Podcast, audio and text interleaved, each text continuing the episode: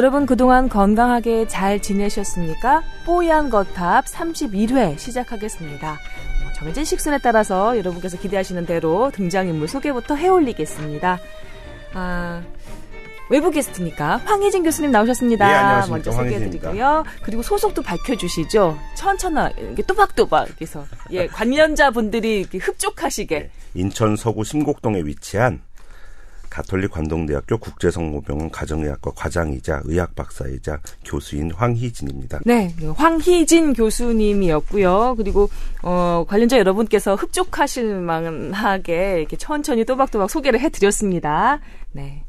아 그리고 조동찬 의학 전문 기자 나오셨습니다. 안녕하세요. 네, 안녕하십니까? 네, 오늘도 뭐 예전과 다름없이 수투빨 자랑하면서 등장을 해주셨습니다. 아, 이거 이뻐요? 정말 산지 6년 됐거든요.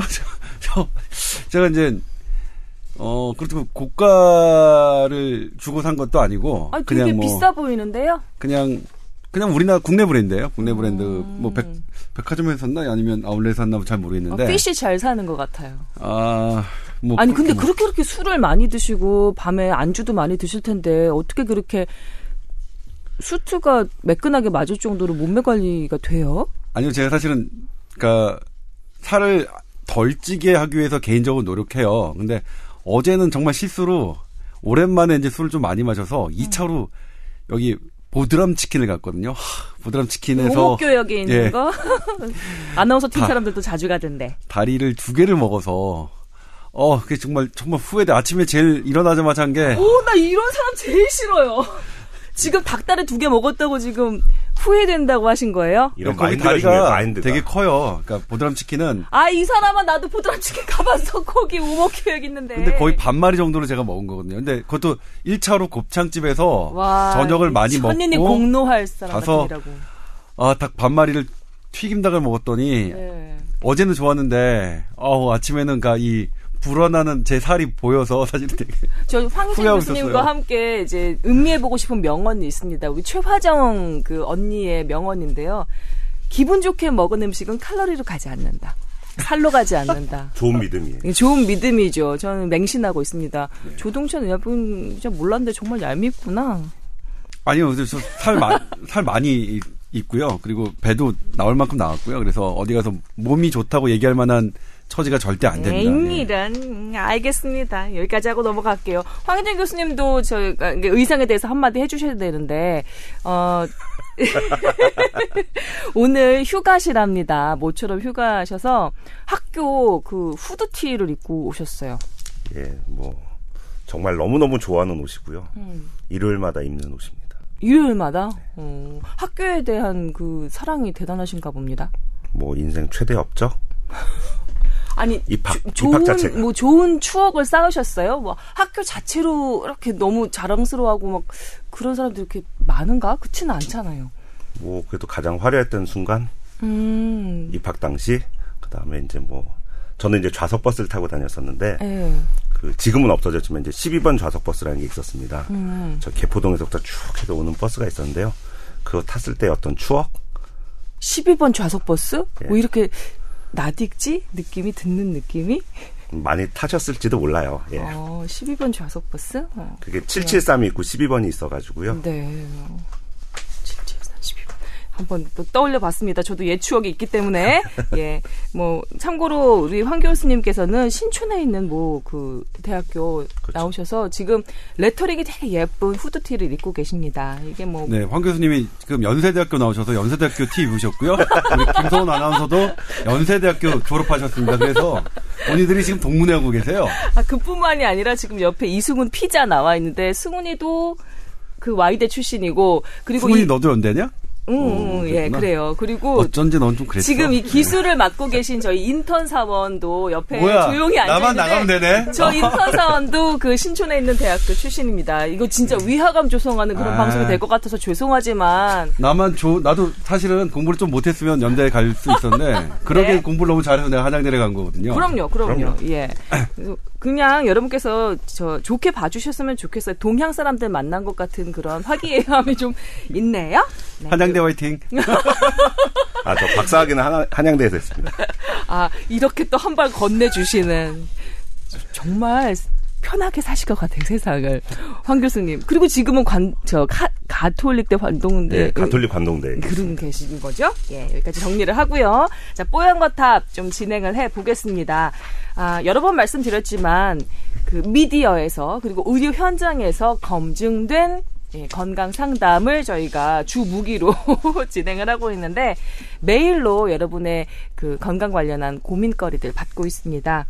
T O W E R 골뱅이 sbs.co.kr 타워 at sbs.co.kr 이 저희 계정입니다. 이쪽으로 사연과 질문 보내주시고 계신데요.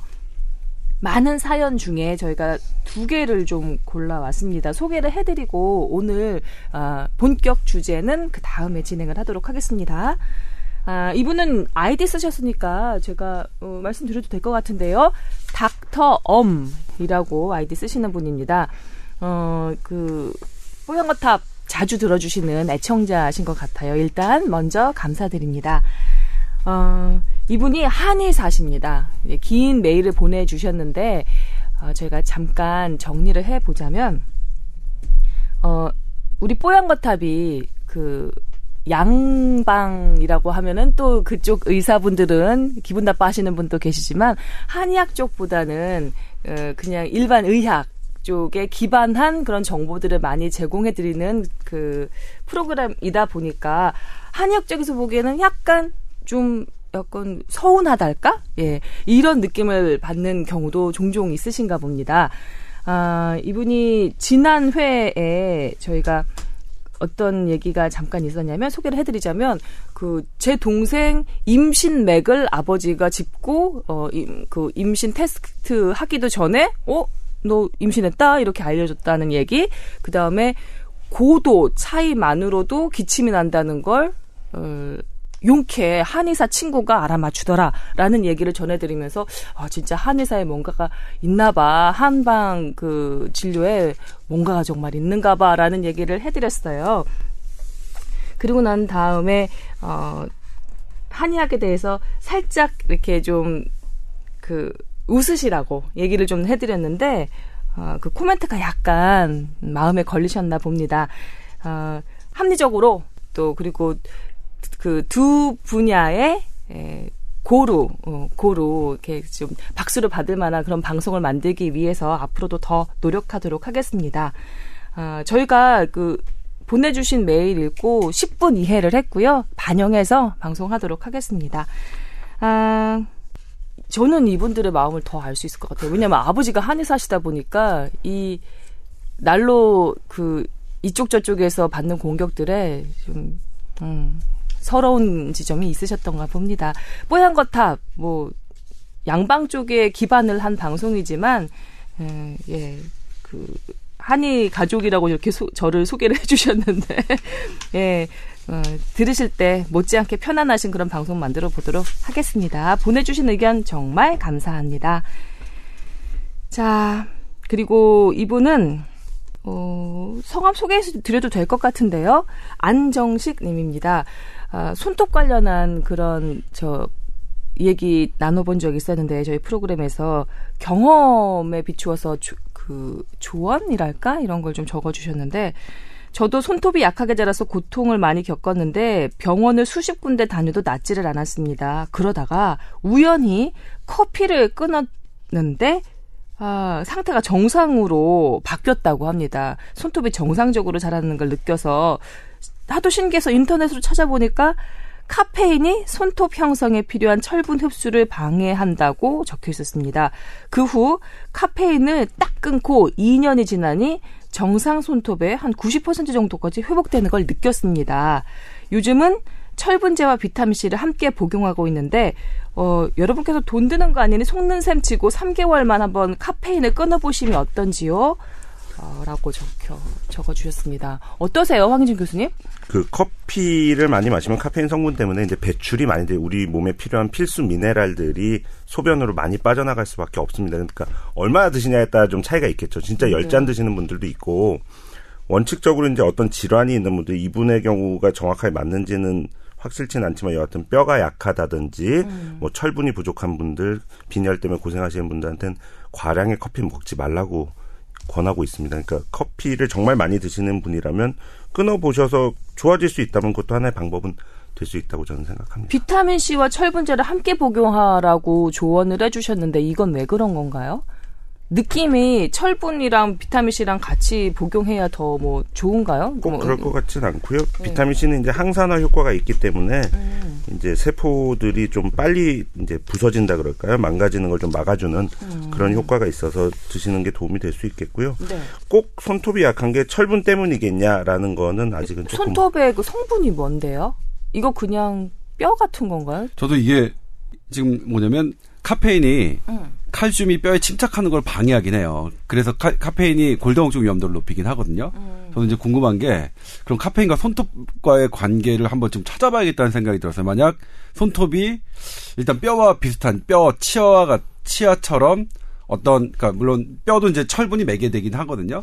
어쨌든 철분과 칼슘과 이렇게 매개된 그런 부분이라서 질문. 손톱도 칼슘이에요? 아 저 모르겠어요. 근데 칼슘 같아 어. 보이는데 그러니까 공부해보고 싶 어서 네. 요거는 카페인과 손톱 형성에 관한 게 저도 지금 일단 황 교수님이 말씀하신 것처럼 일단 저도 일단 새로운데 음. 요 부분이 일리가 있을 것 같아서 한번 관련 연구가 있는지 한번 공부하고 다음 주에 한번 마- 말씀드려 볼게요. 음, 예. 알겠습니다. 저희 후속 보도를 예, 약속드리면서 아, 음, 이분이 뭐 성, 그 효과를 보셨다고 하니까 철분제 먹는 거 일반적인 경우는 뭐 도움이 되는 것 같고요. 그다음에 비타민 C 같은 경우도 뭐 적은 비용으로 심리적인 안정 효과까지 안정 효과까지 그러니까 내가 몸에 좋은 걸 뭐 하나 하고 있다라는 그런 안정 효과까지 줄 수 있다고 저번에 조동찬 기자가 말씀해 주신 적도 있고 하니까 손톱 너무 많이 갈라지고 끊어져서 고생스러운 분들이라면 한 번쯤 정말로 음, 속는 셈 치고 해보는 것도 나쁘진 않을 것 같습니다. 그리고 손톱 관련한 그런 답변은 저희가 다음 회차에 예, 잘 알아봐서 아, 전해드리도록 하겠습니다. 자, 예, 좀 간단하게 끝났나요? 오늘은 그 Q&A가 예. 사연과 질문 뽀얀거탑에서는 기다리고 있습니다. tower at sbs.co.kr입니다. 어, 궁금한 점들 그리고 걱정스러운 점들 많이 사연 보내주시기 바랍니다. 그리고 더불어서 참 여러분 그 골룸 게시판에도 한번 좀 답글 좀 한번 달아줘 보세요. 그렇게 가끔씩 들어가 보면 그렇게 없다 우리만 이렇게 열심히 하는데 참 예. 묻지 그래서 말고 피, 이승훈 피자도 어떻게 좀 해봐 그 자기 우리가 아이디 해가지고 올리는 기도 할까요? 그러니까 일주일에 예, 한세 우리 개씩 올려볼까요? 뭐, 그러죠. 우리 친구들 해가지고 어. 하면 우리가 각자 세 개씩 해서 아홉 개 정도 하면 그래도 꽤 많은 비중 차지할 거예요. 음. 그래도 안 보이진 이건 머니가. 제일 많이 나가긴 한데 네. 주당 뭐 한 아홉 개, 열 개 정도예요. 우리가 그러니까 따라갈 수 있는 범위더라고요. 그러네요. 얼마든지 커버할 수 있겠는데요. 사실 인물로 보면 우리가 거기 출연하는 뭐 출연진들보다 우리가 뭐 빠질 건 없지 않습니까? 그럼요, 그럼요. 아, 나 목소리도 그럼요. 그렇고 내용도 그렇고 그럼요. 우리가 어. 절대로 빠지지 않습니다. 저 수트빨 좋으시고 여기 대학 후드트리 입고 오셨는데 저는 딱 복학생인 줄 알았어. 이분이 마흔이 넘으신 교수님이거든요. 근데 딱 복학생인 줄 알았다니까. 그리고 요즘에 저도 마흔 넘어서 사랑스러움을 획득한 여자기 때문에 충분히 승산이 있다고 봅니다. 우리 인턴 친구 어떻게 생각해요? 에, 야, 네, 전 심지어는 마흔 넘은지 몰, 몰랐다니까요. 마흔 넘으신 줄. 그러니까, 그러니까 네, 자, 우리 정도인데. 말자니까 참. 네. 근데 그게 저한테 이제 이거 잘 들었습니다라고 카톡 오는 사람들이 있거든요. 그래서 네. 청취 소감 꼭 남기셈 이렇게 답장을 하면 네. 정말 몇 명이 시도를 해요. 그러다가 아이디를 만들어야 되는데요. 뭐 인증을 받으라야 돼서요. 제가 제 핸드폰이 아니라 아버지 이름으로 돼 있어서 못 하겠습니다. 죄송합니다. 이런 답장들도 좀 있거든요. 그러니까 제 친구들도 뭐 제 친구니까 그렇겠지만 이 뽀얀 거탑을 자주 듣는데 그 한 단계를 넘어가는 게 너무 힘든 거예요. 아이디 만들고 그다음에 답글 찾아 들어가서 하고 이게 그렇게 귀찮은가 봐요. 그 정도까지는 나를 좋아하지 않는 거지. 서러워지네. 자 넘어가도록 하겠습니다.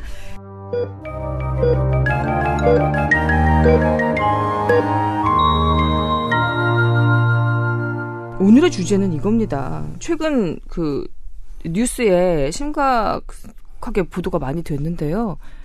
어, 신정동 양천구에 있는 모 병원에서 C형 간염이 집단 발병을 한 겁니다. 역학조사가 들어갔고 병원은 지금 폐쇄된 상태인 것 같고요. 관련해서 짧게 우리 조동찬 기자가 브리핑을 좀 해주셨으면 좋겠는데. 지난주였죠. 이제 그 보건복지부 질병관리본부에서 각 기자들에게 이제 보도 참고 자료를 보냈습니다. 양천구에 있는 모 의원, 지금은 이제 다나 의원이라는 게 밝혀져서 했는데 다나 의원에서 어, C형 간염 환자가 집단 발병했다. 18명이 현재 양성이었고 그다음에 이 부분에 대해서 추가로 역학 조사를 하고 원인 조사를 해서 밝혀내겠다 하는 게 저기였어요. 근데 제가 이제 처음에 이 다, 그러니까 이렇게 보도 자료가 오면 저희 기자들은 이제 취재가 들어가는 거죠. 이쪽 질문하고 저쪽 질문하고. 그런데 한 개인 의원에서 18명이 시형 간염을 딱 에 감염됐다 라는 걸 보고 저는 어떤 생각이 들었냐면 이 보도 자료를 첫 장을 넘길 때 일감에 어떤 일, 느낌? 추리 소설 첫 페이지를 읽는 기분이었습니다. 어, 왜, 왜, 이제 왜죠?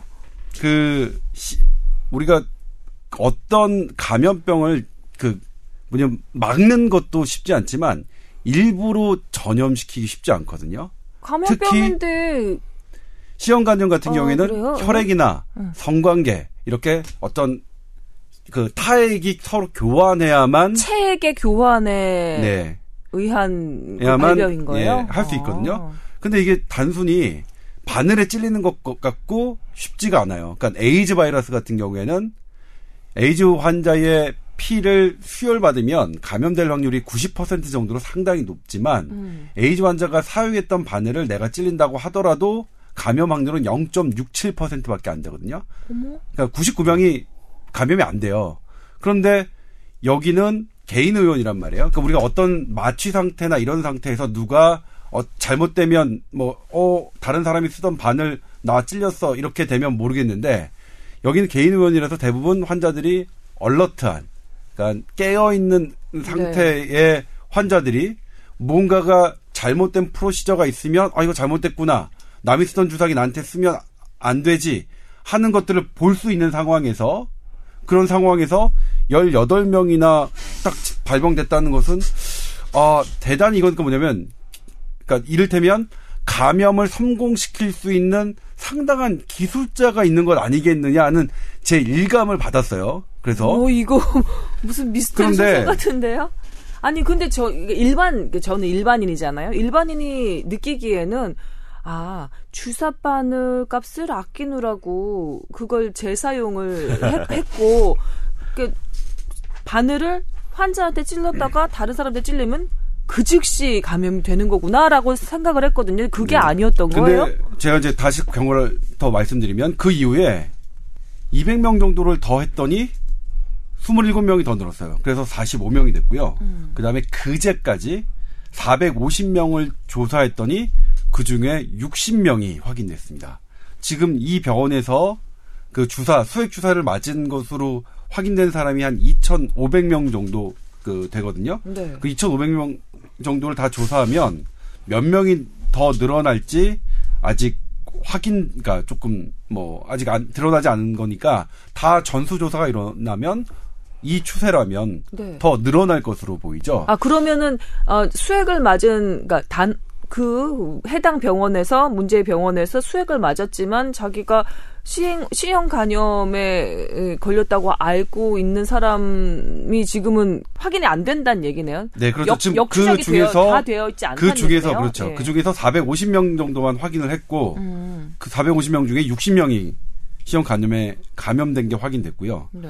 나머지 한 1,500명 정도는 더 검사를 해봐야 하는 거고 지금 그 조사를 하고 있는 중입니다.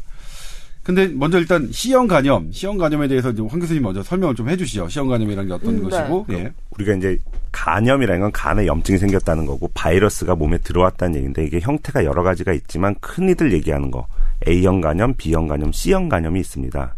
근데 그 셋 다 뭐 이제 결국 사람과 사람 간에 옮기는 건데 이제 B형 간염하고 C형 간염이 주로 문제가 되죠. A형 간염은 잠깐 왔다가 그냥 가는 거기 때문에 물론 그것 때문에 사망하신 분이 아주 드물게 있긴 하지만 뭐 예방 주사 맞는다든지 개인 위생 잘하면 문제가 없다는데 A형 간염 같은 경우는 몇 년 전에 젊은이들한테 좀 유행해서 한번 했었죠. 네, 그래서 감기 몸살인 된줄 알고 있었죠. 있다가 간이 망가져서 이제 중환자실 가시고 그런 분들이 간혹 있었던 거고 음.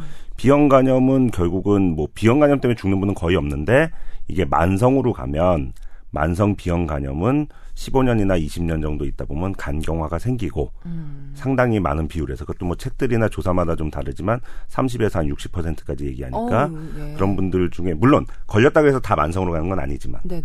그렇고 그런 분들 중에 또 간암이 생긴 분들이 많기 때문에 예방 주사 열심히 맞아라 이렇게 얘기하는 건데 네. C형 간염 문제가 뭐냐면 그렇게 많은 똑똑한 사람들이 의과대학을 가고 다 교수가 됐음에도 불구하고 예방 바이러스 예방 백신을 못 만들어낸 거죠.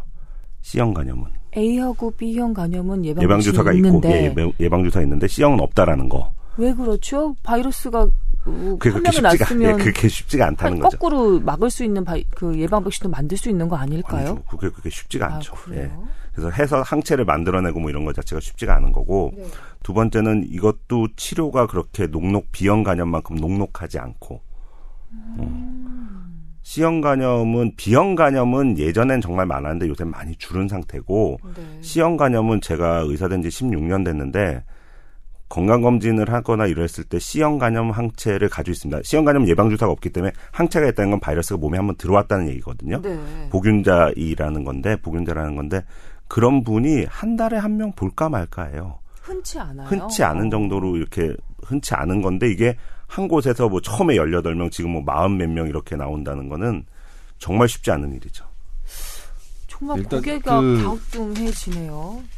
유병률을 말씀드리자면 이제 물론 A형 간- 간염과 B형 C형은 조금 그 전파 경로가 달라요. A형은 어, 장염 바이러스처럼 그렇게 네. 음식이나 어떤 환자의 대변 이런 것들이 묻은 걸 우리가 먹었을 때 음. 그렇게 이제 그러니까 식중독 그런 음, 것처럼 A형 간염은 올리는 옮기는데 B형과 C형은 혈액이나 아니면 뭐 성관계 아니면 드물게 체액 그다음에 엄마가 걸렸을 때 그 태아 요, 요 정도로 이제 비슷한 감염 경로가 있는데 타액 교환으로도 네, 예. 걸릴 수 있나요? 타액 가지고도 아직 그 논란이 좀 있어요. 논란이 아, 있죠. 그래서 타액은 말씀을 안 타액은 해주시는구나. 예, 예, 그렇습니다. 그러니까 만약 저 사람이 먹은 그러니까 만성 B형 간염 환자가 키스를 했을 경우에 걸리느냐 안 걸리느냐가 논란이 되는데 네. 이제 그건 이제 바이러스 양과 관련이 있어요. 그걸 이제 감염을 시킬 수 있는 그 양을 전문용어로 infectious dose라고 하는데 음. 그 dose를 과연 타액으로 넘어갈 수 있느냐, 키스로 넘어갈 수 있느냐 없느냐 되게 논란이 있었어요. 그래서 오히려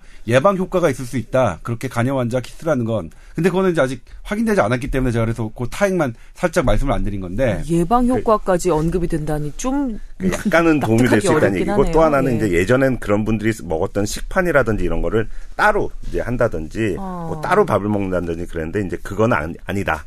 음. 아무튼 이제.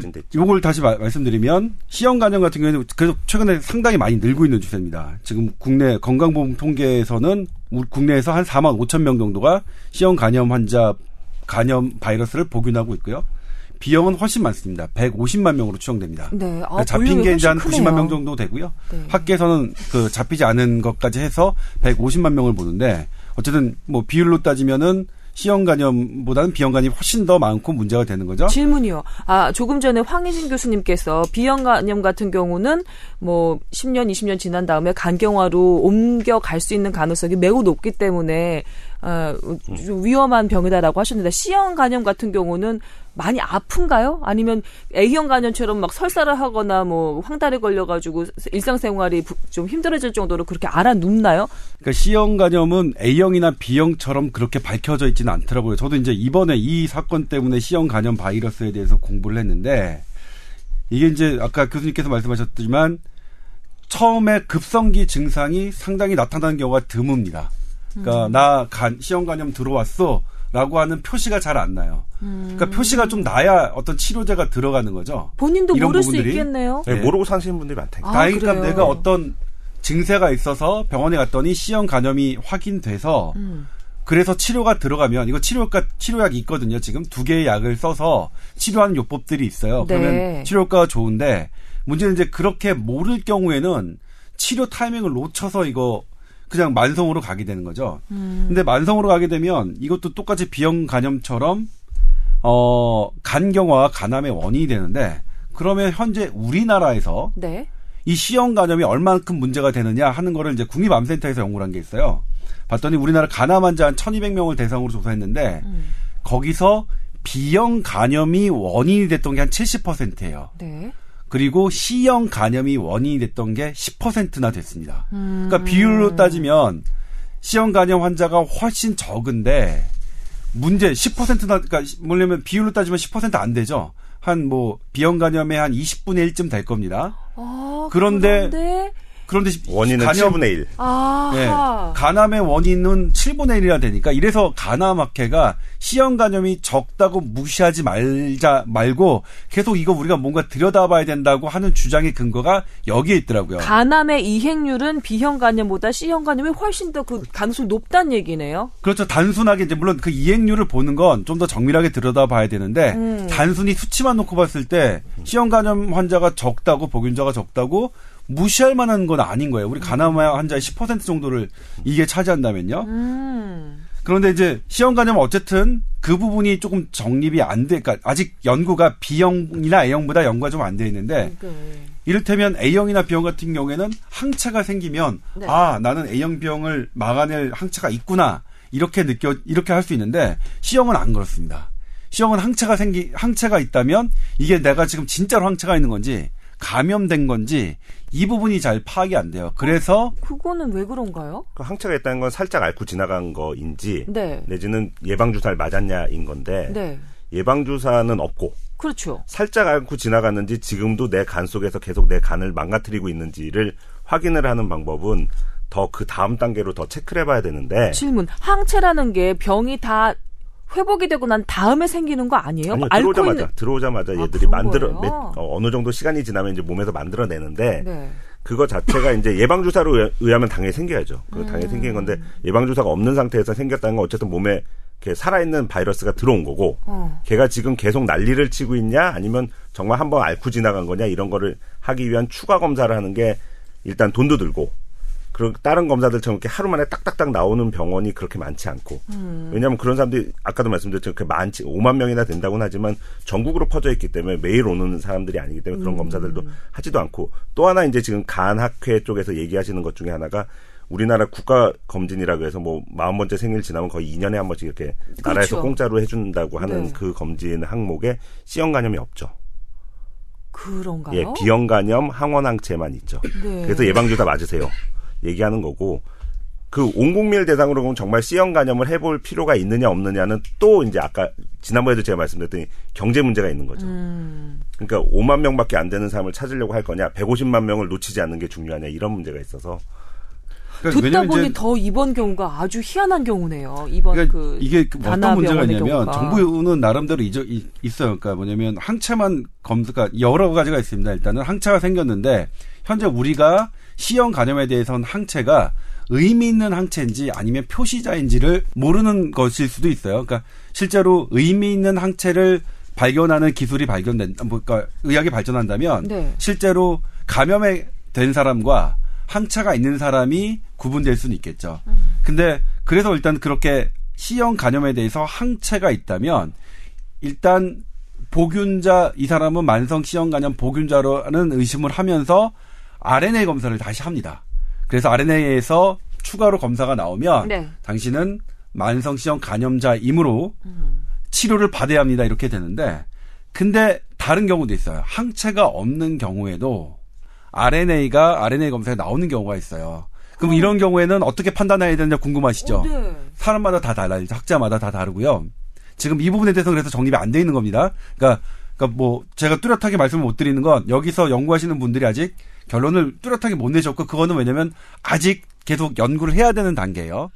그러니까 C형 간염에 대해서 우리 의료계가 정보가 별로 없네요. 제가 2000년에 의과대학을 졸업했는데요. 네. 저희 시험 볼 때 B형 간염만 외우고 C형 간염은 별로 안 외워도 예, 성적이 어느 정도 나올 정도로 주로 간 문제는 음. 대부분의 문제가 B형 간염에서 나오고 네. A형 간염 조금 나오고 C형 간염은 그냥 그 그래프가 있거든요. 항체가 생기고 뭐 하는 그래프 하나만 잠깐 외우고서 시험을 봐도 굳이 낙제를 안 맞을 수 있는 시험 간염 공부하려면 하다가 아까 조 기자님 말씀하신 지금 현재도 그렇지만 그때도 뭐 좀 해보려고 열심히 책을 읽다 보면 그래도 어쩌자는 거지 이런 얘기로 그냥 끝나는 것들이 어, 많아서 네. 좀 답답했었거든요.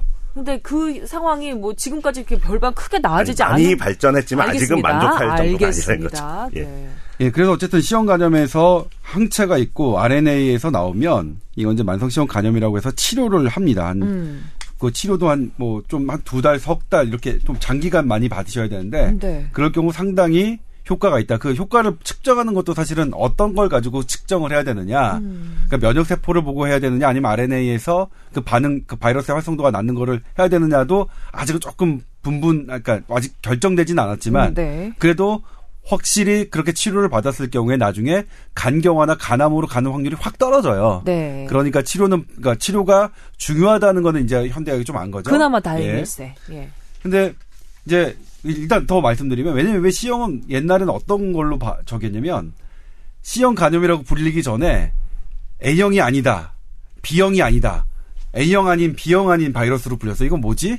하다가 아 진짜 책에 그렇게 넌 A 넌 B라고 예. 나왔다니까요. 아, 참. 어. 그래서 초- 최근에는 이제 뭐 넌C C형도 아니다. 그래서 D형 바이러스까지 얘기가 나오고 있어요. 근데 네. 그 그거는 논문에 많이 나오는데 D형 바이러스까지는 조금 더 확인해 봐야 되는 것 아니냐 하시는 분들도 있더라고요. 아무튼 간염 바이러스가 좀 더 다양하게 지금 알 그 우리가 알아가고 있다. 간의 염증을 일으키는 바이러스가 그런 거고요. 근데 여기서는 그러면 이제 다시 일- 이제 여기로 그래요. 이번 돌아가세요. 케이스로 돌아가서 얘기를 더 돌아가세요. 해보죠. 예. 이 다나 의원이라는 데가 도대체 어떤 의원이길래 그러느냐? 면 다나 의원은 이제 저희가 외곽 취재를 하죠. 근처에 계신 분들과 그 동네 주민들에게 여쭤봤더니 네. 여기는 주로 주사 처방을 한 하는 의원이었습니다. 어떤 어떤 목적으로 주사 처방을 하느냐? 네. 다이어트 목적으로 그 주사를 맞는 분들이 많았고요. 그러니까 다이어트 의원으로 많이 알려졌습니다. 그리고 그 감기 걸리거나 뭐 했을 때 영양제와 비타민제를 어. 놓아주는 병원으로 알려져 있습니다. 음, 우리나라 사람들이 주사 치료 좋아하거든요. 네, 그렇죠. 음. 그러니까 이제 그 보건당국은 아 주사 치료를 주로 해왔던 병원이니까 음. 이 주사 바늘 이런 부분에 대해서 어떤 그, 그 돌려쓰거나 뭐 재사용했거나 이런 부분에 이그 강력하게 그 의심을, 의심을 했던 거죠. 했겠죠. 예. 그런데 이제 이걸 생각해 보면 그냥 C형 간염 보균자가 별로 없어요. 그러니까 재사용했다 하더라도 그 그러니까 이를테면 이제 뭐냐면 거기서 사용하는 비타민제인데 음. 비타민제가 세명분, 세명분이에요. 근데 그 세명분에게 이 주사기를 따로따로 쓰지 않고 한 사람에게 이게 썼던 정황이 있어서 그러면 이거 가능하지 않겠느냐라고 이제 누가 의견을 제기하셨겠죠. 전문가 의원에서. 음, 네. 근데 그렇다 하더라도 그 분이 첫 번째 주사를 맞았던 분이 C형 간염 바이러스가 있어야만 두 번째, 세 번째 분이 C형 간염이 걸릴 수 있겠죠. 그렇죠. 맨 그렇죠? 마지막 재사용을 사람이 했다라도 이. 감염자면 전혀 뭐 상관이 없을 테니까 네, 말이죠. 근데 근데 만약 그분이 아무것도 없었다면 설령 재사용했더라도 C형 간염이 걸리진 않았을 겁니다. 음. 그다음에 또 하나 이분이 설령 재사용을 해서 재사용을 한 니들이라도 바늘이라도 찔리면 아까 말씀드렸죠. 그 확률이 높지 않다고. 제가 그래서 이거를 찾아봤어요. 이 infectious dose니까 그러니까 hepatitis 아 그러니까 가- C형 간염 바이러스는 에 환자에게 찔렸을 때 내가 감염될 확률이 얼마나 되느냐 음. 찾았는데 아 이걸 아, 서울 아산병원에서 연구를 했더라고요. 아산병원에서 브라보. 예, 네. 국내 1,500명 정도의 의료, 그러니까 여러 병원에서 의료인을 대상으로 바늘에 찔렸던 사람들, 어, 어, 어. 의료인들하고, 샘플링 해가지고. 어, 예, 그분들이 직전에 했던 환자들, 돌봤던 환자들 했더니, 그래서 이제 알아봤더니, 그 중에서 327명, 요거 아산병원에서 다 의료인이 327명 찔렸다는 얘기가 아닙니다. 네. 아산병원이 연구를 해서 전국에 있는 의- 의료진들을 다 조사한 거예요. 네. 327명이 C형 간염 환자가 쓰던 바늘에 찔렸어요, 실제로. 네. 근데 그 중에서 몇 명이 실제로 감염됐냐면 3명이 감염됐습니다. 그러면 0.9%거든요. 음. 그러니까 100명, 100명에 한 명도 100명에 안한 명도 안 되는 거죠. 그러니까 에이즈 바이러스보다는 약간 높지만 에이즈가 0.67%니까요. 네. 0. 높지만 좀 높지만 그래도 찔렸을 경우에 안 걸릴 확률이 훨씬 높은 거죠. 그렇죠. 그리고 이제 아까 말씀드렸지만 여기서 450명 중에 조사했더니 60명이 감염됐습니다. 이거 저희가 확률로 계산해 보니까 13%예요. 이게 어떻게 된 거죠? 이게 처음에 아니 의료 현장에서 직접 그 이걸 진료 어떻게 보시는 분에서는 예. 어떻게 이, 이 사건을 보시는지요? 이게 처음에 이제 메디게이트라고 해서 의사들이만 쓰는 어떤 인터넷 사이트가 있는데 거기에 어떤 선생님이 이런 비슷한 얘기를 이제 올리셨어요. 자기가 이런 걸 들었다. 어떻게 하면 좋겠냐라고 글을 올렸을 때 네. 다들 단 댓글이 네 소설 쓰지 말아라였어요. 그건 아. 있을 수가 없는 얘기다. 그 지금 그 글 올라왔던 게 이렇게 뉴스에 보도되기 이전인가요? 이전에, 예, 아, 이전에 먼저. 그 얘기가 나왔을 때 예. 다들 하나 너 의과대학은 나왔니? 음. 제대로 본 거 맞니? 뻥치지 마라. 숫자 가지고 장난치지 마라라는 게 믿지를 못하셨구나 전문인들도. 그러니까 상상을 할 수 없는 일이기 때문에. 아, 그리고 정말 뭐 재사용을 하더라도 일단 링겔 맞아보신 분들은 알겠지만 내 살을 뚫고 가는 그 바늘이 있고요. 네. 그다음에 그 기를 만들어주고 나서 거기다 옆에다 이렇게 넣어주는 음. 주사기가 따로 있는데 살을 뚫는 거는 그게 쇠가 아니고 쇠 바늘 위에다가 이제 비닐 같은 걸 이제 네. 덧대놓고서 길을 찾기 위해서 쇠가 한번 뚫어주고 나서 약간 길만 만들고 나면 비닐만 집어넣고 쇠는 빼거든요. 네, 맞아요. 예. 네. 빼고 나서 그게 잘 들어갔나 딴 데 들어가지 않았나를 어떤 주사기 가지고 약간 피를 빼봤다가 뭐 이렇게 하고 나서 음. 이제 수액을 연결을 하거든요. 네. 근데 그 비닐 그거는 재활용이 거의 불가능해요. 왜냐하면 한 번 쓰고 나서 그 쇠는 다시 쓸 수 있다 치더라도 네. 거기에다 다시 비닐을 꽂으면 비닐 끝이 약간 이렇게 어그라져서 사람 살에 잘 안 들어가요. 음. 그래서 그걸 재활용한다는 거가 정말 그렇다 그래서 남길 수 있는 이 원장님이 정말 돈을 벌려 그랬다면 남길 수 있는 돈이 얼마일까? 얼마인데요? 천 원이 안 돼요. 많이 아끼더라도 네, 몇 개나 아끼면 천 원이 되는? 그러니까 하나당 천 원, 하나니까 천 아, 원이니까 하나에 두 사람한테 천 원. 쓸 거를 아. 한 사람한테 썼으면 천 원을 번다고요. 근데 천 원을 벌기 위해서 이 위험을 감수한다? 그게 정말 음. 이해가 안 가는 거고, 확인된 건 아니지만, 뭐, 그, 원장님의 뭐, 가족분들도 걸렸다, 뭐, 이런 얘기까지 나오, 이거 확인된 건 아닌데, 네. 그런 얘기들이 나, 지 가족한테까지 그렇게 걸릴 만큼 용감하게 했을까? 천 원 아끼자고 그러니까요. 자기 부인한테 했을까? 했을까? 여기서 이제 좀 반전이 있는데요. 또또 있습니까? 제가 참 이제 재밌네. 이거 제가 어제 이제 보건당국이 이걸 역학조사하는 담당 과장하고 통화한 거예요. 예. 내가 아무리 공부해도 이 확률은 안 나온다. 전 세계에 이, 이, 그 이런 예가 있느냐? 그랬더니 역시 보건당국 이 사람 병 전문가들이 거에서 재밌다고 하면 안 되는데 참 예, 너무 놀랍네요. 모든 검토를 했는데 네. 전 세계에서 이런 보고가 돼 있는 적이 없어요. 이렇게 그러니까 시험 관점을 앞서 말씀드렸지만 제가 처음에 이 보도 자료를 읽을 때 추리 소설이라고 첫 페이지를 읽는 것 같은 느낌을 받았던 게 이렇게 하기가 일부러 하기가 너무 어렵다는 거죠. 고의로 하기에도 이 사태는 고의로 하기에도 고의로 감염을 시키려도 이렇게 안 되는 시키기에도 안 거예요. 되는 그러니까 100명을 예, 예, 말씀드렸지만 여기에 토탈 2,500명 정도가 방문하셨는데 현재 450명을 그 검사했는데도 60명이 나왔단 말이에요. 근데 60명을 우리가 아까 0.9% 확률로 한다면 원래는 몇 명이 맞아야 되면 거의 만 명 그 가까운 분들이 한 8천 명 가까운 분들이 찔리셔야 그것도 시형 간염 환자에게 그 맞았던 그 바늘에 찔리셔야 요 숫자가 나오는데 그 숫자로 계산이 안 되죠. 바늘 바늘 갖고는 역시 전문가들도 거기에 집중했습니다. 바늘이 아닐 것이다. 그래서 조사를 했는데 역시 뭐예요? 바늘이 아니었습니다. 그러면? 뭐냐면 이 의원의 특징은 이제 우리가 이제 일단 일, 반적으로 주사기를 놓을 때 그걸 설명해 드릴게요. 주사기를 놓을 때 주사 바늘을 혈관에 꼽죠. 꼽을 때 이게 주사 바늘이 혈관에 잘 들어갔나 안 들어갔나를 확인하기 위해서 약간 피를 뽑아봐요. 네. regurgitation이라고 하는데 고 그 메디게이트에서 올렸던 그 의사 선생님이 주장하신 게 이겁니다. 거기 그 병원은 리거 스테이션을 해가지고 이렇게 막 한다 이런 말씀하셨는데 그 그게 이제 확인된 거예요. 사실은 약간 뽑아봐서 주사기 몸통에 그런 피가 남지 않습니까? 네. 근데 그그 주사기를 다른 환자에게 있을 때 어떻게 했냐면 주사 바늘은 새 걸로 고- 교체했어요. 근데 몸통은 그대로 썼어요. 그래서 그걸 가지고 넣은 거거든요. 그럼 이건 어떤 차이가 있냐면 바늘에 단순히 묻은 거하고 몸통에 혈액이 남아 있는 것과는 감염력의 차이가 완전히 달라지거든요. 그러니까 앞서 말씀드렸지만 에이즈 환자가 찔린 바늘에 내가 찔렸다면 확률이 0.1%도 안 되지만 네. 에이즈 환자의 피 한 방울, 한 방울을 내 피에 섞는다면 그건 훨씬 더 올라가거든요. 감염률이. 일반인이 떠올리기 쉽게 상상을 해보자면 주사 바늘이 아니라 주사기를 주사 몸통이죠. body라고 하는데 네, 주사기 그 이렇게 관 예, 파이프 되어 예. 있는 그거를 지금 돌려 쓴 거라고 의심 현재까지? 밝혀진 아니 의심 의심하는 게 아니라 현재까지 그게 보건당국이 확인해 준 거예요. 아 그래요? 예. 어. 그러니까 뭐냐면 주사기를 완전히 아니 아니까 이럴테면 우리가 실수라면 저는 이제 어, 왜 그런지 뭐 이 부분이 제일 이해가 안 가요. 이 부분이 안 가서 아니 고의라면 정말 천 원이라도 아끼려고 하면 주사기나 이거는 다 써야지.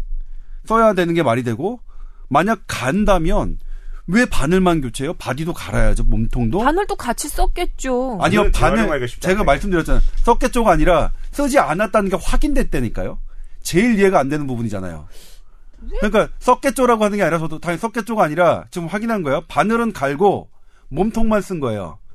그거 이거는 뭐냐면 왜 그런 거예요? 저기 의료 현장에서 왜 그- 바늘이 더 비싼데 상상을 한 번만 아니, 해주세요. 상상이 안 되는 이유가 첫 번째가 바늘이 더 비싸죠 주사위보다 그런가요? 네, 당연히 아, 바늘이 그래요? 비싸죠. 예, 어, 어느 정도나 차이가 많이 나요? 가격은 제가 안 찾아봤는데 네. 뭐 바늘이 훨씬 더 비싸요 무조건 이거 주사위 그래서 제가 이제 장난감에도 있잖아요 일단 이해가 안 되는 상황이고 일단 보면 뭐냐면 이거는? 모르고 한 건 아니겠죠.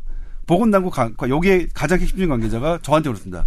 왜 그런지 조 기자님이 좀 취재해 주십시오. 취재 좀 해 주십시오. 그러는 거예요. 그고 아니 내가 수사권이 없는데 어떻게 저기 하냐. 근데 자기네 영역에서는 도저히 그러니까 도저히 상상할 수 없는 일이 지금 확인되고 있어서 이게 어떤 이유 때문에 그렇게 저 의원에서 했는지 궁금하다고 저한테 오히려 그걸 하셨어요. 근데 또 하나가 뭐냐면 이걸 환자에게만 했으면 음. 그쪽 의료진들 정말 나쁜 사람이야. 정말 이상하다. 어쨌든 어떻게 설명할 수 없, 뭐 그렇다 하는데 본인도 그렇게 하셨고요. 아내분도 똑같은 방법을 하셨고 그리고 본인 아내분 다 감염됐고 거기에선 의료진도 아, 마찬가지입니다. 됐구나. 그분이 그게 일부러 한 거라고 보기가 어렵다니까요 의사 본인과 의사의 부인까지도 그렇게 그래서 이 부분이. 이 부분이 어쨌든 대단히 우리가 그러니까 저한테 뭐라고 막 얘기했냐면 상식적으로 접근하면 이 문제는 저 도저히 진실에 도달할 수 없습니다. 비상식에 비상식에 비상식이 계속 겹친 겁니다라고 한 게 이제 보건당국 관계자가 저한테 얘기한 거거든요. 그래서 그런 부분이 있는데 아무튼 그렇습니다. 그래서 이게 어떻게 진행될지 모르는데 그렇죠, 모르죠. 근데 또 하나가 있어요. 혈액으로 감염되는 게 C형 감염만 있느냐? 아니죠. 아까 앞서 말씀드렸지만 B형 감염도 있고요. 에이즈도 있고요. 그러니까 요 요건 어떻게 되냐면 또 B형 감염은 훨씬 더 많단 말이에요. 그 인원수가. 네. 그래서 제가 어제 질문했어요. 보건당국에게 B형과 C, 에이즈도 검사하고 있느냐? 왜냐하면 다른 제보가 있었거든요. 왜 C형만 검사하고 있다. B형과 에이즈는 검사 안 한다는 제보가 있어서 제가 직접 그 확인을 했더니 네. 하고 있다고 했습니다. 하고 있다고 했습니다.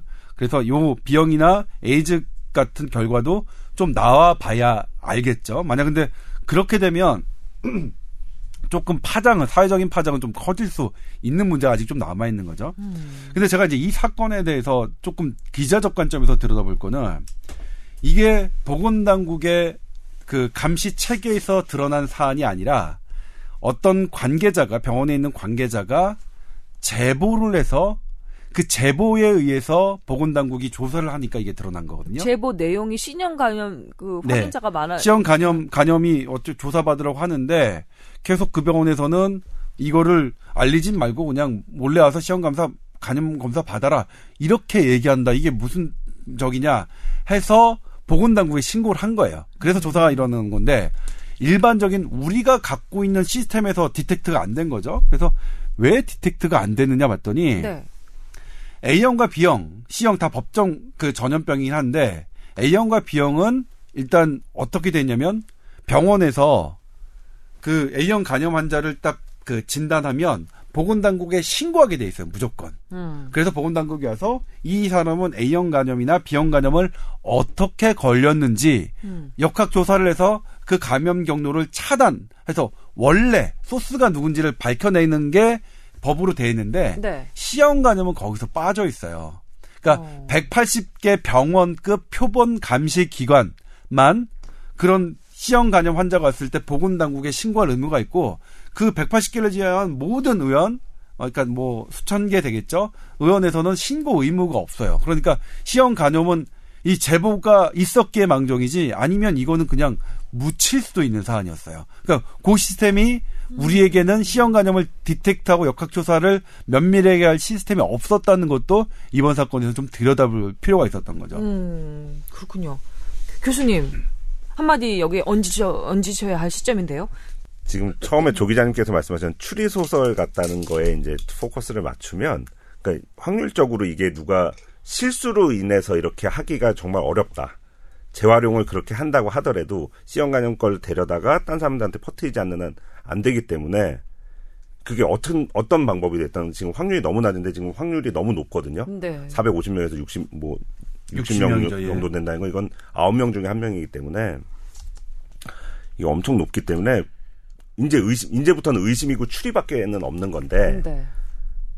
그 주사는 정말 깨끗했을까서부터 이제 거꾸로 올라가야 되는 거예요. 주사액 말씀하시는 예, 예, 거예요? 뽑, 뽑아서 준 그 주사액은 과연 무엇이었길래부터 찾아야 되고 어, 그 관련 조사를 하고 있습니다. 예, 그거부터 생각을 해야 되는 거고 주사액과 과연 액만 줬냐 그다음에 환경과 이런 것들도 다 하고 있는데 제가 이제 액만 줬냐 그 이후에는 무슨 의심이 가능한 건가요? 저, 그때부터 이제 추리 소설이라니까요. 추리 소설적인 얘기인데 네. 정말 왜 그런 거 있잖아요. 뭐 에이, 그 무슨 영화 배우 누가 자기가 에이즈인 사실을 숨기고 뭐 여자들 만났다 이런 것처럼 네. 그런 앙심성 뭔가가 있지 않고서는 아, 확률적으로 이타율이 나 주사액에 C형 간염의 혈액을 미리 뭐 누군가가 섞어서 주사했다 뭐 이런 뭐 식의 추리까지도 추리, 어, 추리 아니고선 이 숫자가 나오기가 어렵다는 거죠. 무서워지는데. 그러니까 예를 들어서 뭐 10만 명이 맞았는데 60명이 걸렸다 그러면 아니 뭐 어떻게 뭐, 뭐가 잘못됐나 보다 이건데 음. 450명에서 60명이 나왔다 그런 거는 의, 그, 의학 담당 기자도 아니고 의료인도 아닌 일반인이 그냥 편하게 이렇게 좀 추리를 해보면 이 다나병원에 앙심을 품은 누군가가 앙심을 품은 누군가가 섞어놨을 수도 섞어놨을 수도 있다. 이렇게 의심할 수도 있는 상황인 참 거네요. 이상해 말씀드렸지만 13%가 말이 되느냐고요 지금. 0.9%라는데. 근데 일단은 뭐냐면 주사기는 바늘은 새 것으로 교체하면서 몸통 혈액이 더 많이 묻어있는 몸통은 그대로 사용했다는 게 사실은 상당히 이해하기 어려운 행동이죠. 비상식적인 행동이죠.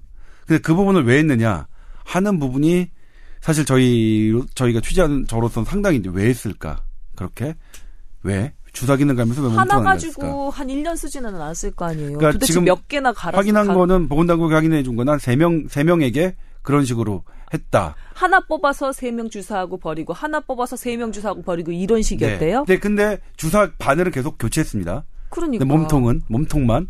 그러니까 그런 아니 그래도 13%가 어떻게 나오느냐고. 쉽지 않은데 하나 가지고 1년을 썼어도 저게 나올까 말까 한 숫자일 텐데.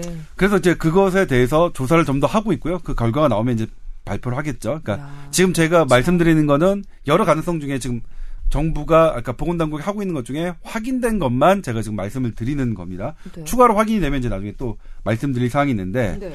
아무튼 이거는 그러니까 근데 그래도 다행인 건 이거는 아무튼 대상자는 여기서 주사를 맞으셨던 분들이 대상자예요. 그러니까 일반인들이 시험 가려면 이제 뭐 뭐 이렇게 공기적 공기로나 아니면 접촉으로 전염되는 게 아니라서 이게 이 사건으로 시험관이 확 확산되거나 이럴 건 아니 아니고 음. 과연 2,500명 중에서 몇 명이나 더 그 시험 감염이 될 것이냐 이런 문제라서 우리가 그러니까 되게 사회적으로 공포심을 갖거나 그럴 문제는 저는 아니라고 생각하는데 다만 사건이 들여다보면 들여다 볼수록 좀 이상해요. 그러니까 저는 제가 어제 보도국에서 부장한테 뭐라고 했냐면 빠지고 싶다 그랬어요.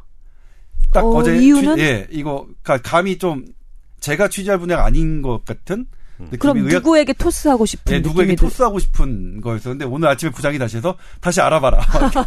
받긴 했는데 네네. 제 일감은 일단 제가 빠지고 싶은 느낌이 드는 그런 좀 빠지고 싶은 이유는 뭔가요? 그러니까 사회부나 이런 분들이 와서 조사를 해야 될 문제라는 거죠. 네. 아. 제 감은 그랬습니다. 이거는 어. 어떤 다른 어, 이거 이건 그러니까, 예. 잘하면 이 다나병원 C형 간염 이 사건 2탄 이 뽀얀거탑에서 다룰 수도 있겠네요. 아니면 이 그 의학 담당 기자가 아니라 사회 사건 팀에서 이걸 또 보도하게 되는 경우가 있- 생길지도 모르겠네요. 그건 이제 더 제가. 함부로, 하- 함부로 예측할 수는 없으니까. 음. 그런데 아무튼 그렇습니다. 감히 아무튼 그래서 보건당국이 저한테 얘기한 게 그걸 저한테 캐달라고 하는 거 아닙니까? 그래서 난 수사권이 없고 사실 그리고 그 과장님 저 솔직히 말씀드려서 이 방송 안 들으시겠지만 저 캐고 싶지 않아요. 무서워요. 저 겁 많아요. 아, 좀 이상해. 그렇군요. 아니 지금 뭐 청취자 여러분께서는 이 말씀하고 계시는 조 기자나 황 교수님의 그 표정을 볼 수 없어서 제가 좀 안타깝긴 한데요. 두 사람의 표정이 어 전에 보지 않았던 있던 그런 표정입니다. 좀 심각하죠. 예, 네. 좀 심각합니다. 예. 그다음에 저, 는 예. 그냥 일반으로 뉴스 소비자로서 상당히 흥미롭게 봤거든요. 예. 예, 근데 지금 그거 이상의 뭔가가 있을 거라고 지금 두 분 다 강력하게 의심을 하고 계시는 모양이에요. 예. 아무튼 저는 뭐 거기까지만 아, 말씀드리고 네, 아직 네. 밝혀지지 않은 거니까. 그다음에 우리나라에서 시험관념 그럼 왜 증가를 했느냐? 외국에서는 가장 많은 그 시험관염 환자들의 그 대상군이 음. 그 마약을 하시는 분들이에요. 마약을 주사로 아. 맞는 분들. 그분들의 공통 저는 마약을 안 해봤는데 이송피 아- 아니 마, 마약 해봤어?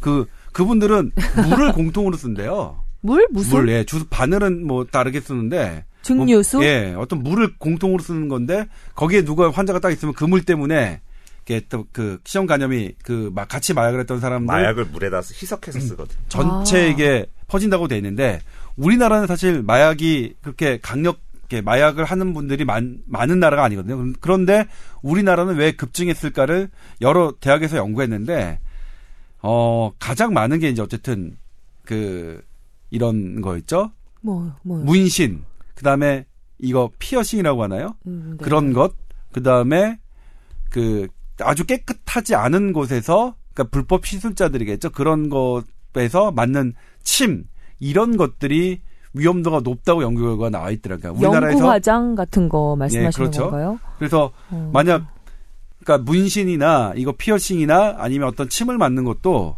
상당히 소독이 잘 된 곳에서 맞아야 된다. 그러니까 자, 이런 지- 소- 질문 예. 하나만 할게요. 지금 그 타투나 연구 화장 같은 음, 게 요즘 많이들 하시거든요. 그게 C형 간염의 감염 경로로 강력하게 의심이 된다고 말씀을 네, 하신 건데. 제 의견이 아니라 지금 우리나라에서 시험 간염을 연구하셔서 음, 음. 연그 어떤 것들이 우리나라의 시험 간염 비율을 높였느냐 하는 부분에서 나온 결과입니다. 그러니까 예, 예. 요거 지금 상당히 뭐 그거 관련된 종사자 분들 막 이거 들으시면 저한테 막그 항의하실 것 같긴 한데 근데 그럼에도 불구하고 여- 말씀드리자면 그래서 지, 지, 예, 질문을 연구 아직 질, 예, 예, 예. 질문을 드리는 건데 아까 C형 간염의 그 증상이 별로 본인도 자각하지 못한다고 해- 하셨잖아요. 지금 많은 분들이 뭐 눈썹 문신하신 분들도 많고 여성분들도 많고 이렇게 요즘에는 멋내기로 타투도 많이 하시는데 혹시 내가 C형 간염에 걸리지 않았을까라고 의심해 볼 만한 그런 증상은 아무것도 없는 건가요? 그러니까 뭐 메스꺼움 그리고 열이 나주면 고맙고 고- 그다음에 어. 소 진단에 고마워. 진단에 예, 진단에 고맙고 고맙고. 그다음에 뭐 소, 소화가 잘 안 되고 예. 그다음에 간 수치가 만약 급성 급성 증상이 나타나면 네. 고마운 거 그러니까 치료할 수가 있으니까 급성 증상이 나타나서 알아차릴 수가 있으니까. 막 이렇게 황달 예. 나타나고 이렇게 염증 수치 올라가고 이러면 되는데 차라리 고마운 거다. 네, 대부분 그런 그런 거 없이 그냥 넘어가니까 진단하기가 쉽지가 않아요. 그래서 간학회에서 주장하는 거는 위험 요소가 높은 사람들을 추려서 그 사람들에게 검사를 하자라는 거고 네. 근데 이 보건당국에서는 그렇게 할 만큼 우리가 시험 간염이 위험하지 않다. 그리고 그렇게 하기엔 너무 효과적이지 않다라고 해서 이제 이 시험 간염의 이, 이, 이 검사를 기본 항목에 넣지 않고 있는 이유거든요. 음. 근데 이번 계기를 통해서 아마 간학회 쪽에서는 시험 간염의 그 검사 항목을 기본 항목에 넣자라고 상당히 주장하실 것 같, 같고요. 네. 저는 아, 지금 봐서는 전 개인적으로 좀 이쪽으로 쏠렸어요. 좀 해봐야겠다. 시험 간염 좀 무섭다. 음. 그래서 기본 항목에 우리가 형편이 된다면 물론 이제 기본 항목에 넣는다는 건 우리가 모아놓은 돈을 쓰는 거니까 예. 다른 우선순위를 좀 따져볼 건 있어요. 진짜 시험 간염을 진단하는데 쓸 돈과 아니면 소아의 항암제를 지원하는 데 쓸 거냐 이런 우선순위는 정말 냉철하게 따져봐야긴 하는데 음.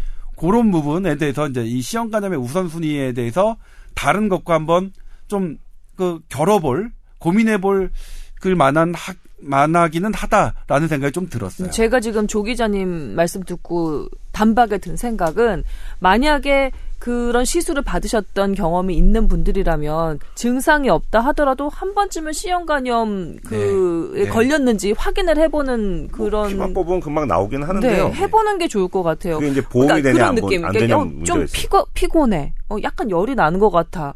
예전이랑 다르게 내가 약간 좀 뭔가 약해진 피곤한 것것 같아. 같아. 뭐 어, 이런 어. 걸로 할 수도 있지만 그런 거 전혀 없는 분들도 있기 때문에 그냥 사실은 그 나라에서 시켜주는 일반 검진이라는 거 국가 검진이라는 거 말고 네. 자기가 돈을 내거나 뭐 회사에서나 시켜주는 이런 종합 검진에는 사실 C형 간염은 거의 포함이 되어 있습니다. 아, 그래요? 근데 그런 분들에서 제가 15년간 보, 봐본 결과는 거의 한 달에 한 명 있을까 말까더라. 음. 그렇기 때문에 그렇게 많지는 않을 거라서 뭐 지금도 뭐 두려움에 떨거나 걱정하실 건 아닌데 네. 만약에 피 검사를 하거나 건강 검진을 할 일이 있으시다면 네.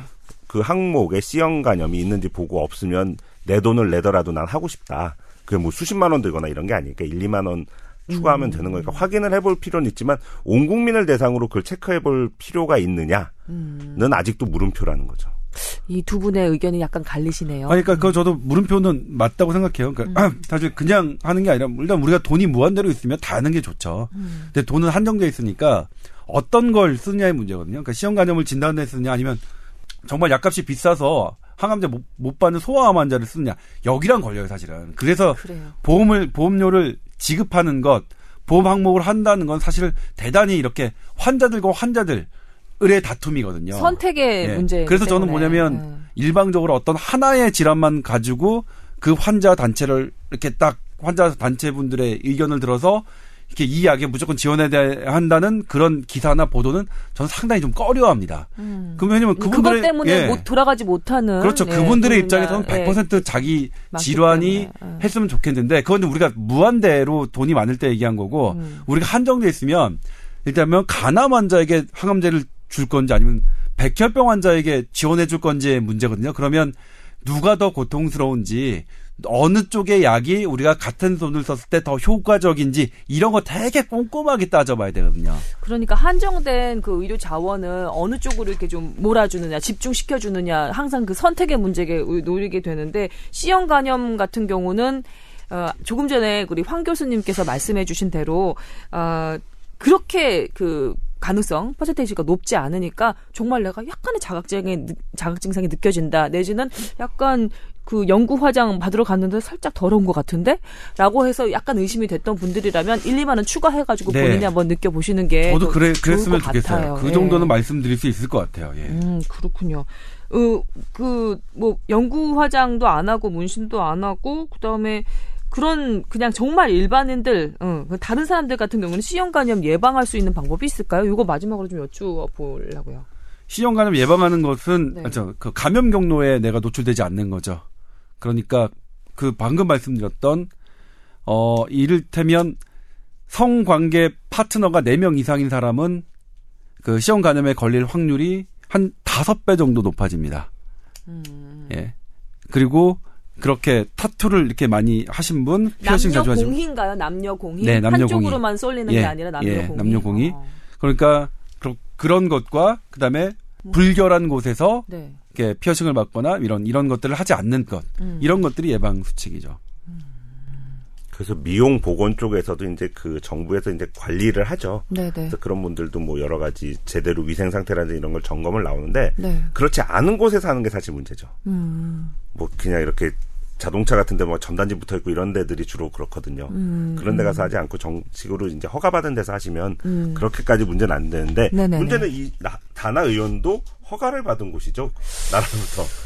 이게 문제예요. 아, 그래서 뭐냐면 그러니까. 이거 치료비도 어떻게 할 것이냐 문제인데 일단 정부에서는 우리가 한 게 아니라 개인 의원에서 잘못한 거니까 우리가 할 게 아니다라고 현재 입장이에요. 아직 정해지지 않았습니다만. 근데 환자 입장에서는 나라에서 허가한 곳에 가서 정상적으로 합법적인 진료를 받았는데 본인이 잘못한 거 없는데 지금 시험 간염에 걸렸단 말이에요. 음. 그러니까 이게 만약 국가에서 관리를 할 의무가 있었다는 게 인정되면 사실은 환자 비용을 전부 다 국가가 해야 되는데 지금 요 부분도 남아 있어요. 하나 더 질문. 이게 다나병원의 잘못, 아, 그. 하나 의원이죠. 예.